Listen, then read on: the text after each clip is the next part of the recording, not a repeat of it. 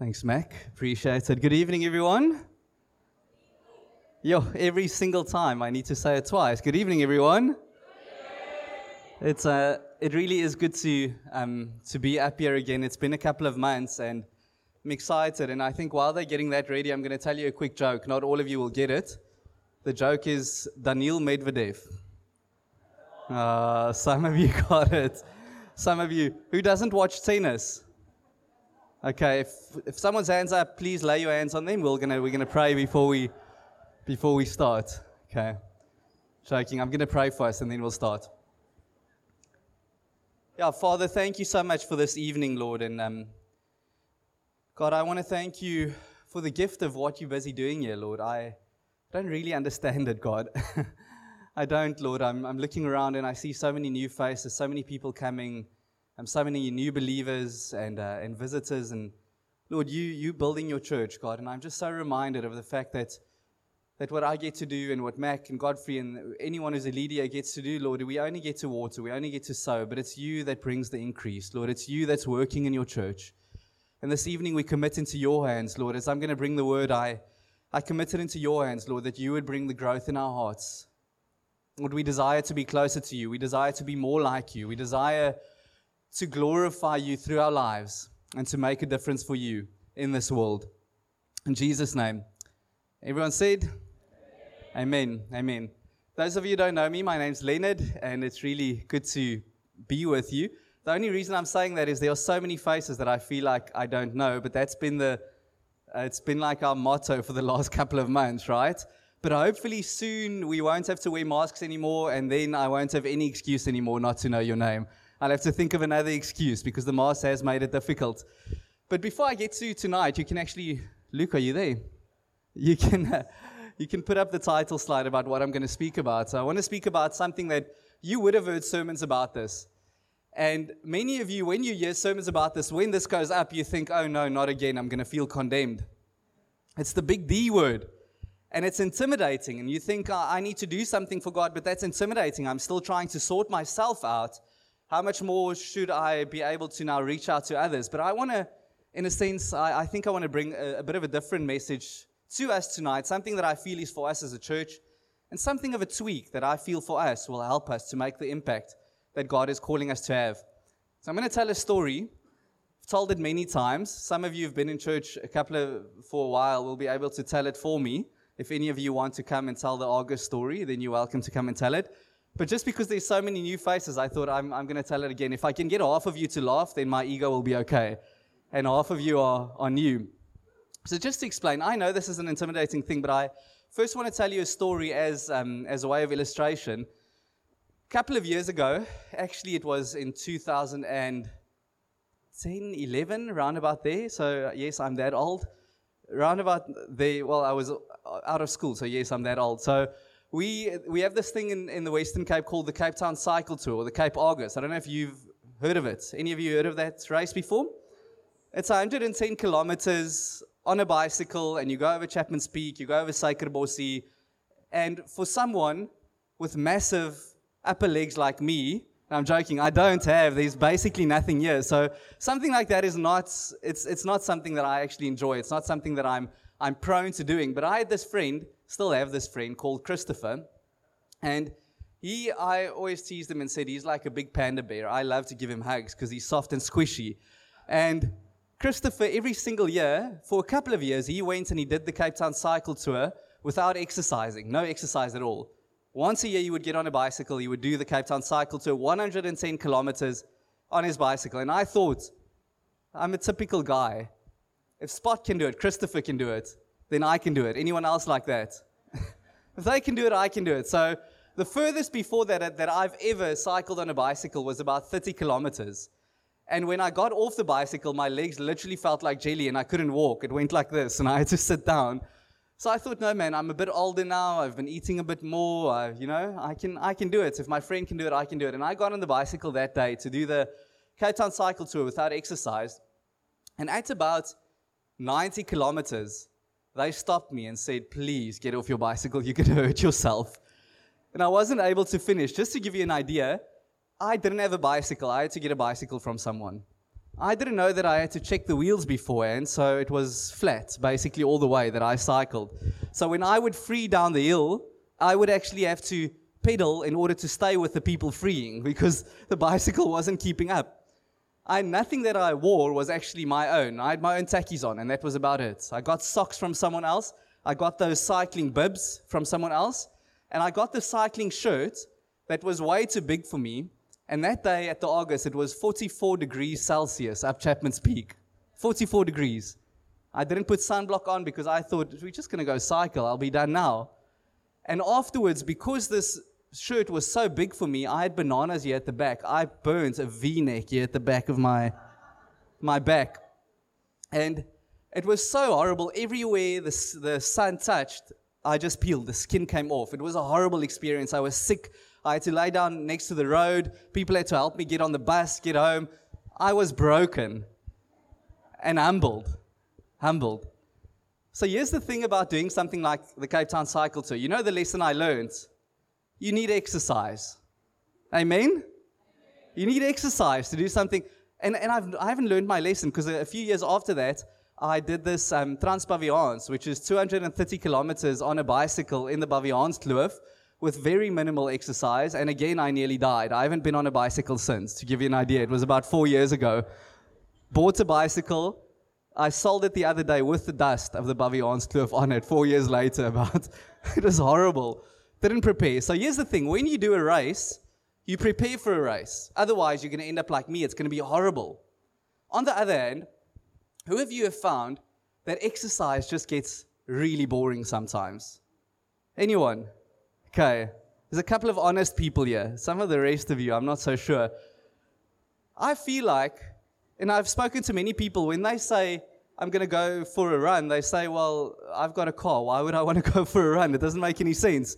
You just feel like, Why would I do it? It gets boring. So here's the thing you need to bring the two things together, and I'm going to I'm going to make it connect to what I'm speaking about tonight. If you exercise and you're exercising for a race, the exercise makes sense because you're doing it for a purpose. It fits together. If you do a race and you've exercised, it works out and you don't die. The two things fit together. Exercise, I believe, to an extent, it helps you when you're connected to a race, and a race helps when you're connected to exercise. You're still with me? The kingdom of God is the same. In the Bible, we have two big commands given to all of us to live out. And Jesus said actually that these commands are, are similar. The one is as important as the other. The first command is, You shall love the Lord your God with all your heart, with everything that's in you. You shall love the Lord your God. For me, that's like exercise. Loving the Lord my God is when I pray. It's when I read my Bible. It's when I spend time with people. It's, it's, it's in a sense like exercise. I'm exercising.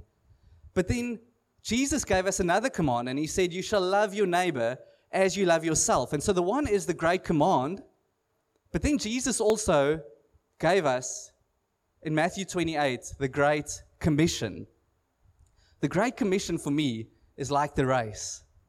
He said, Yes, you can exercise. Yes, you can love me, but it needs to find an overflow in doing. It needs to find an overflow. And so the Great Commission is go, we're going to read the scripture now, go into all the nations, make disciples of me. And I think there are many of you sitting here tonight, and many of you feel frustrated in your relationship with God. You feel like you find it difficult to pray. You find it difficult sometimes to come to church. You find it difficult to read your Bible. It, it feels meaningless many times, and you're struggling. It's like you've hit a ceiling in your walk with God. I want to say to you, it might be because you're only thinking of the great commandment, but you've neglected the great commission. See, it seems so counterintuitive. I'm going to start loving God more when I start living for God. But it's the way of the kingdom. Am I making sense here? And some others of you, you don't even love God properly, but you want to go out and you want to evangelize. What you're doing is you're hurting. You're hurting people. It's not healthy. But when we bring those two things together, life flows from it. And so I know there are some of you sitting here tonight and you say, I don't love God enough to be able to reach out for God, to make disciples for God. I want to tell you tonight that that is a lie from the pit of hell. It's a lie. The devil will have you believe that you first need to love God to a certain extent before you can start reaching out with the love of God. But what the Bible says is no, you need to bring those things together. You need to love God and reach out to others. And so, every single Christian, if you're sitting here and you're a Christian, if you're not, we'll give you an opportunity later. But if you're a Christian, then the Bible commands you to make disciples of all nations. Let's read Matthew 28, verse 18 to 20. I'm going to speak about tonight. And Jesus came and said to them, All authority in heaven and on earth has been given to me. Go therefore and make disciples of all nations. Now that's supposed to sound impossible. Make disciples, not just make disciples of all nations, but it sounds impossible because if it's not impossible, it's probably not God. It's an impossible thing that God is saying, I want you to do this. Don't try and think you're going to be good enough and then you do it. He's saying, if you're a Christian, go out, make disciples of all nations. And we're going to speak about that. Baptizing them in the name of the Father and the Son and the Holy Spirit. Every single Christian has been commanded to baptize other people. Who's baptized someone before in your life? It's not to condemn you, but if you haven't, you need to grab hold of this promise and say, God, I want to commit to this. I want to do this. I want to make disciples and baptize people. Next verse teaching these people to observe all that I have commanded you. And behold, I am with you always to the end of the age. So, reaching out, making disciples, it's not Christianity 2.0. It's not like you're a Sunday Christian, then you become a Josh Jenner and you go to church twice a week. It's on a Sunday and a Wednesday. Then you're like a legit Christian. And then, if you really want to be a Christian, you become a disciple maker. That's not what this verse is saying. It's saying if you're a Christian, your love for God needs to flow out into making disciples for God. It's a basic Christian command. It's not for the groot Christene, as Afrikaans people mistakenly like to say. It's not for the groot Christene. I'm becoming a groot Christian now, so I've been eating a lot lately. it's not for that. My wife told me the other day while preaching, she said, I can see your boop, you better make a plan. So I'm going to try and make a plan. so, what does it actually mean to make disciples? Because that's really an important question. So, you would say with me, okay, Leonard, maybe I need to make a shift in my life. I need to not only think about how I can love God and receive from God, but how I can love for God and give for God. It's a shift you need to make. But then the question is, how do we do that? And that's a question that many churches try to answer. And there are so many so many good ideas out there, but I think there are so few God ideas about how to make disciples. See, we can come up with our own strategies, we can say that we have a plan to do it, but I really think if we don't come to the scripture and say, God, what did you mean when you said make disciples? We're actually going to miss it. So you've got churches that have their discipleship models, and they do it out of a good heart.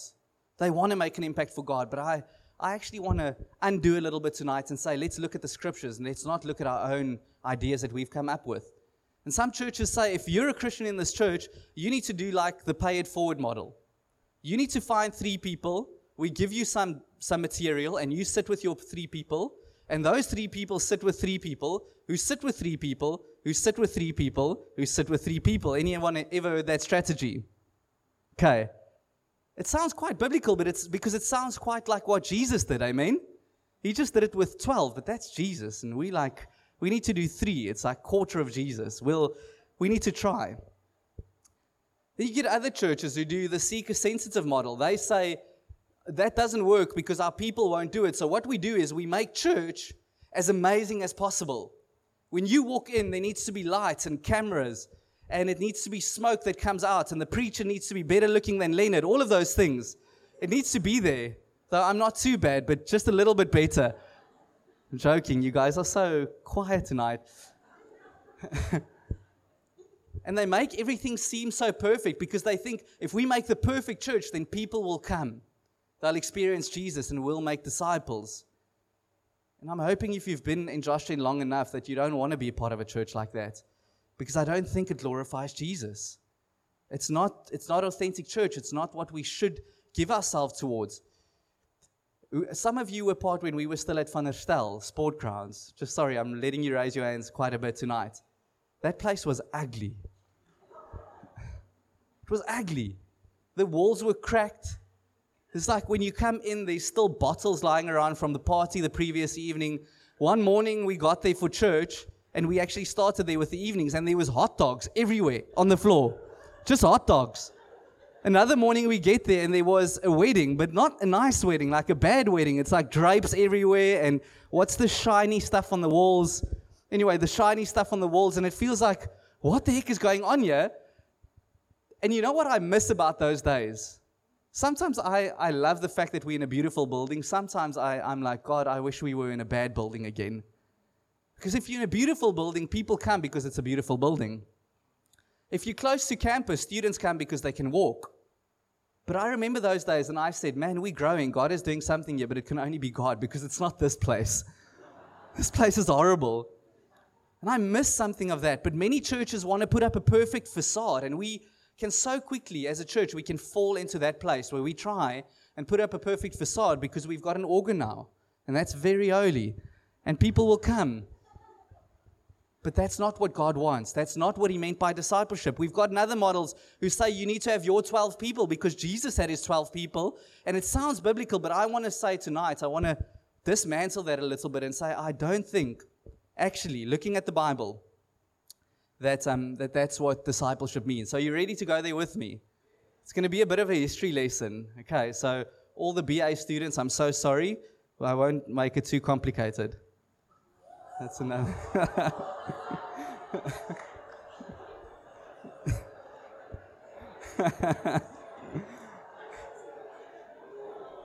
it took all the BA students a long time to start laughing at that joke.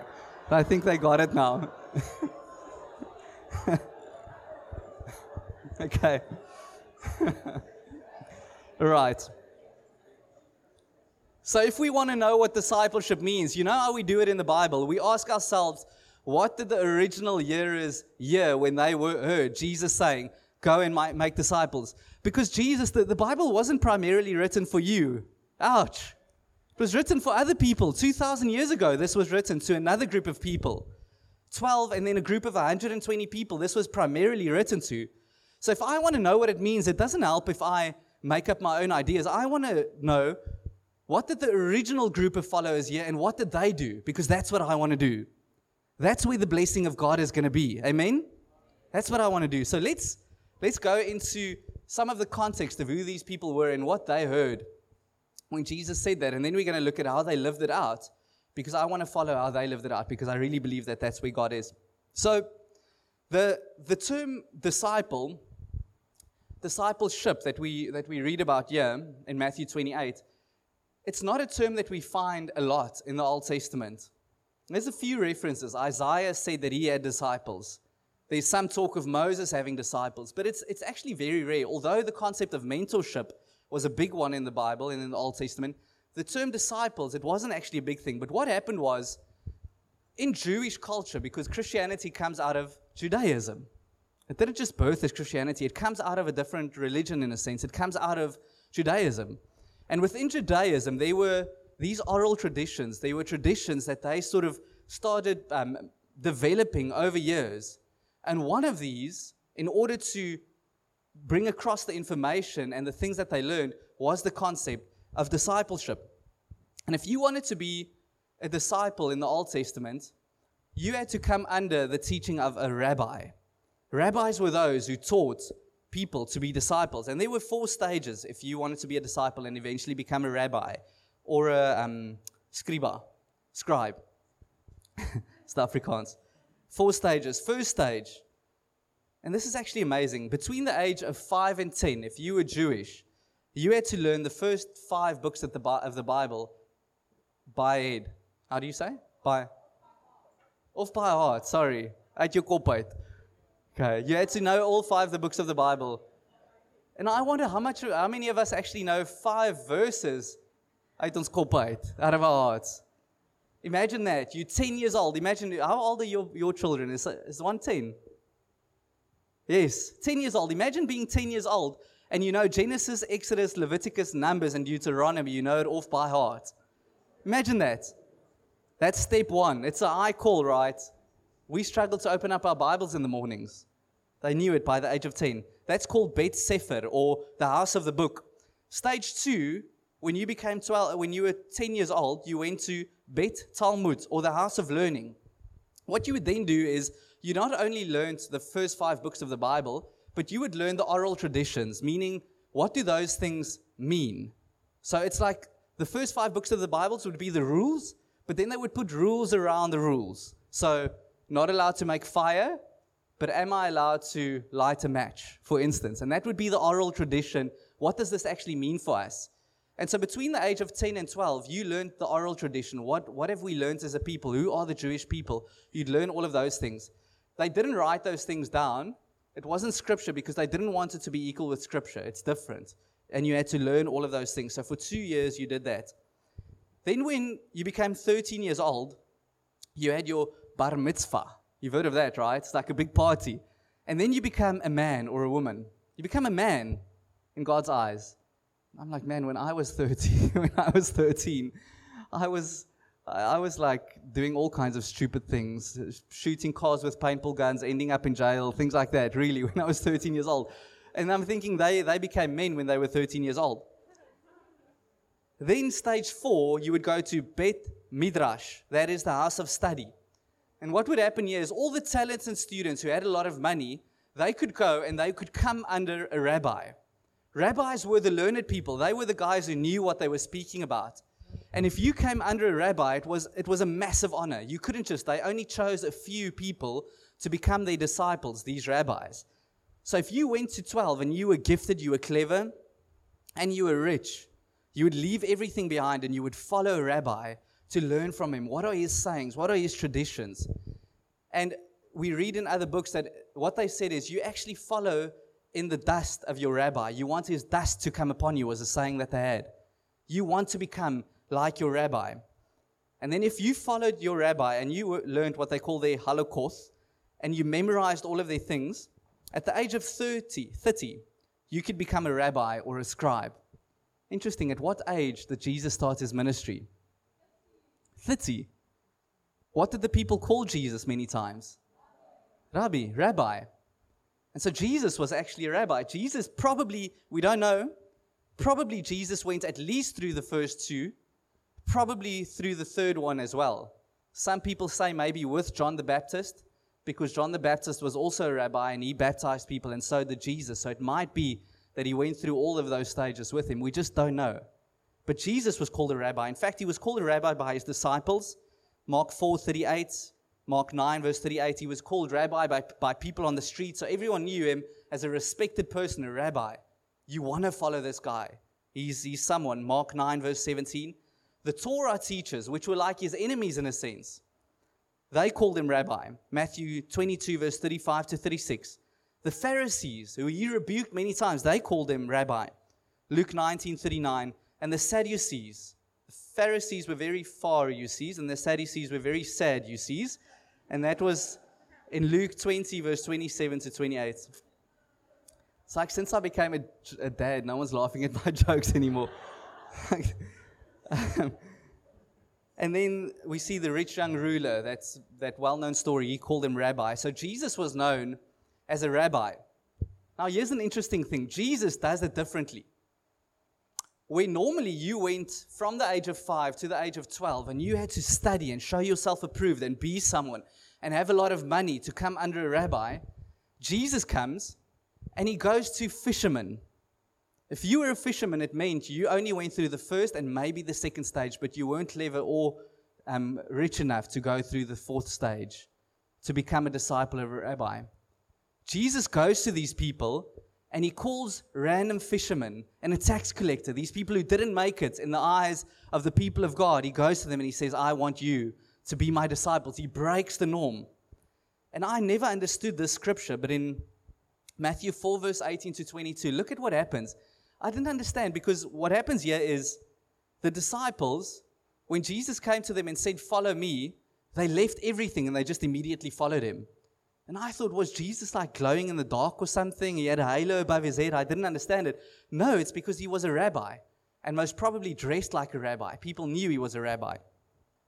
It's interesting, the, the, the hem of his garment, you know that scripture? It's actually that word is tassels.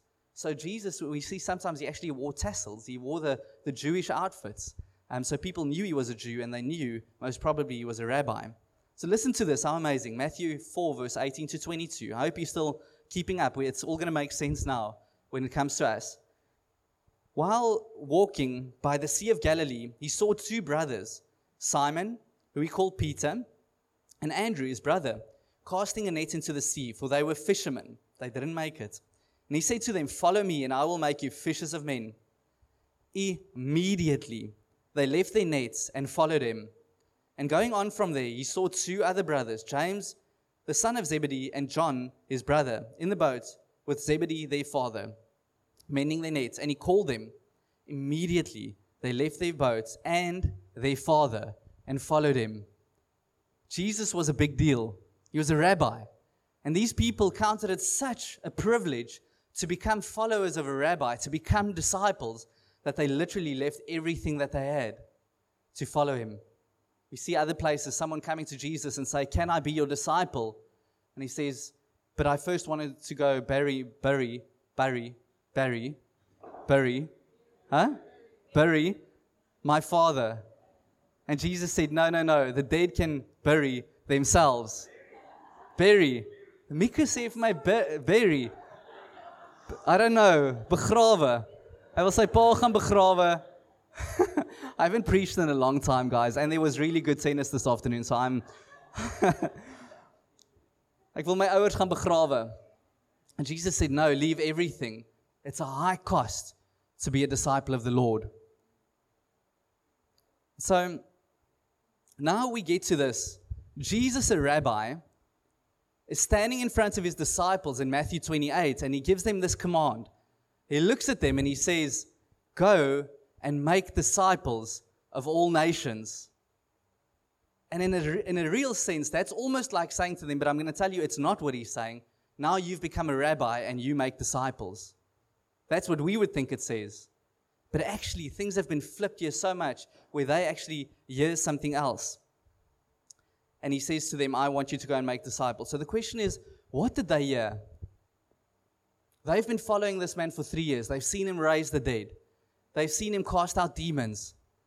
They've seen him heal the sick. They've seen him brought salvation. They've seen him multiply fish and loaves to thousands of people. They know that he is the Christ, the living God the one who came to die for the sins of the world. And now his last message to them is go and make disciples. I'm telling you, they had one thing on their mind and one thing alone. We need to obey our Lord and Savior and we need to go make disciples. But what did they do? You know, it's interesting. None of them, as far as we read in the Bible, none of them did it the way that Jesus did it. Meaning, I don't think that that's what Jesus meant. None of them went and found their own 12 disciples. Have you ever read that? None of them went to do that. That's not what they heard with discipleship. And I feel like in us as a church, something has crept in us that I want to correct, where we've become, we've, we've come to such a place like we feel like we need to almost own people. You are my disciples and I am your rabbi. We don't call ourselves that, we call ourselves community leaders. Call ourselves helpers, we call ourselves deacons, we call ourselves elders. And actually, I don't believe that that's what these people did. We're going to go through it now. It's, it's not. It's not what they did. What did they do? They didn't go look for 12 people and call them and say, okay, now you become my disciple. Now, what they did, they waited for God. Jesus said, if I go, it's better that I go because I'm going to send my Holy Spirit.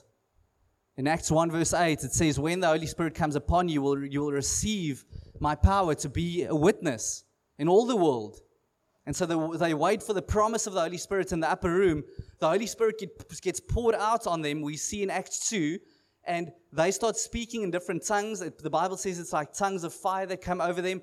They go on like drunk people. And you come to a church and you think this is weird. People ask them, Why are you drunk?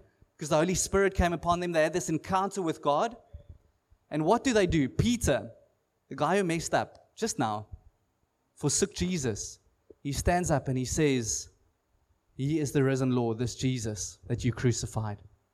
He preaches the name of Jesus, and at that moment, 3,000 men get saved. 3,000 men get saved, it means there were at least, I would say, six to 10,000 people there who got saved. No, it just says 3,000 were added to their number, eh? I think so. 3,000 people get saved, let's just say that. Now they sit with a dilemma. If they do it the 12 for 12 way, the math doesn't add up. Where's Luke? Oh, over there. I'm not allowed to say. Luke got 99% for maths at school. I didn't say it, okay? He's really clever. does, does the math add up? 120 people times 12. How much? Hey? it's under, okay, it's under 3,000, so it doesn't make sense. It doesn't make sense. What do they do? What do they do? How are they going to disciple 3,000 people? And I'm telling you, Stellies PM, I have no clue why people are coming to this church, but people are coming. And we can't sit and say, that's your person, this is my person, and, and become like that. That's not what they did. What did they do? We've read this so many times. I'm going to tell you what they do. Acts 2, verse 42 to 47. And they devoted themselves to the apostles' teaching, to the breaking of bread and the prayers. And all came upon every soul, and many wonders and signs were being done through the apostles. And all who believed were together and had all things in common. They started being family. How did discipleship take place? They lived out church. They lived out healthy church. It wasn't, it was a very healthy church. And they were selling their possessions and belongings and distributing the proceeds to all as any had need. And day by day, every day they came together, attending the temple together and breaking bread in their homes they received their food with glad and generous hearts, praising God and having favor with all the people. And the Lord added to their number daily those who were being saved. How did they disciple? Those 120 people followed God radically with everything within them. They were devoted to the apostles' teaching, they were devoted to prayer, they were devoted to meeting every single day. Not just on Sundays, not just on Wednesdays, but daily. They lived like family. When one person had need, they sold what they had to look after that person. And that's how discipleship took place. It took place in a healthy church culture. And I can be wrong, but this is what I read in the Bible. That's how it took place. How are we going to disciple people that come in here? Primarily, it's going to be by living out a healthy church by becoming a family. And I want to tell you if you're sitting here and you think your relationship with God is only vertical, you are wrong. Your relationship with God will never come to where it should be if it's not horizontal as well. If you're not passionately jumping, it doesn't have to be this church, but jump into a healthy church. Give yourself, throw yourself in, look after each other as if we're spiritual family, live as if we're family. And then when others come in, they will follow what we do, and so they will be discipled. Am I making sense? Will we have to sit down with people? Sure. Will we have to ask, hey, will you reach out to that person? Sure. But primarily, it's by living these things out. So that's the first thing they did.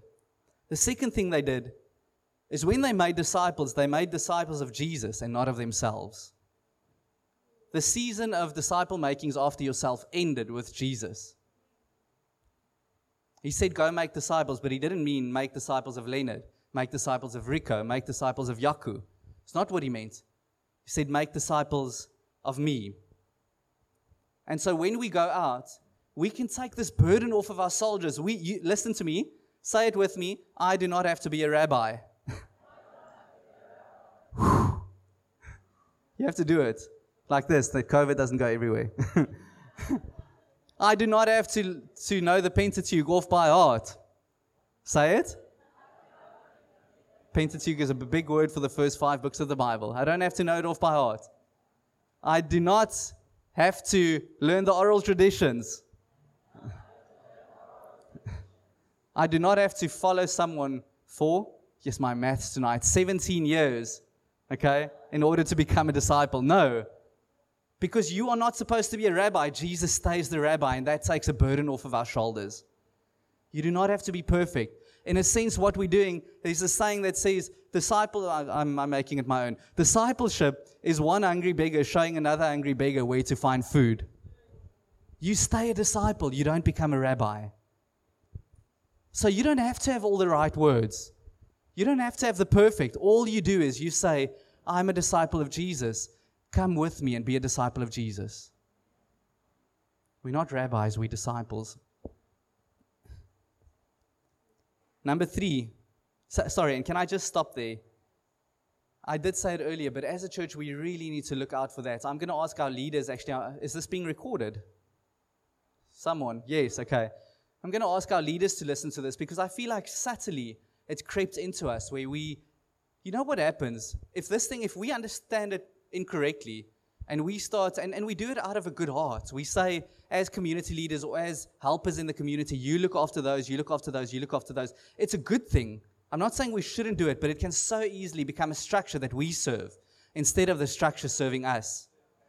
And what happens then is, and I've had conversations with people, I tell them who's, I ask them in the community leaders, who's reaching out to person A? Because in this church, we want to look after every person. Every individual is valuable before God. If you're sitting here, you're not a number. You're not. I'm sorry. There's other churches where you're going to be a number. We want to love you, make you part of the family. And so if you are going through a tough time, we want to know, we want to reach out. So many times, we as elders sit with the community leaders. And, and I found this, and I ask a community leader who's reaching out to Sunny. And, uh, and, and the person would say, Yo, I'm not sure who to ask because I don't know if there are any helpers in the community. And the helpers is just a term we've created for people helping the community leaders. And I think that's so wrong. The Bible calls us a priesthood of all believers. Every one of you is supposed to know how to love someone else, how to sit and listen with someone else, how to have coffee with someone else, not just a select few.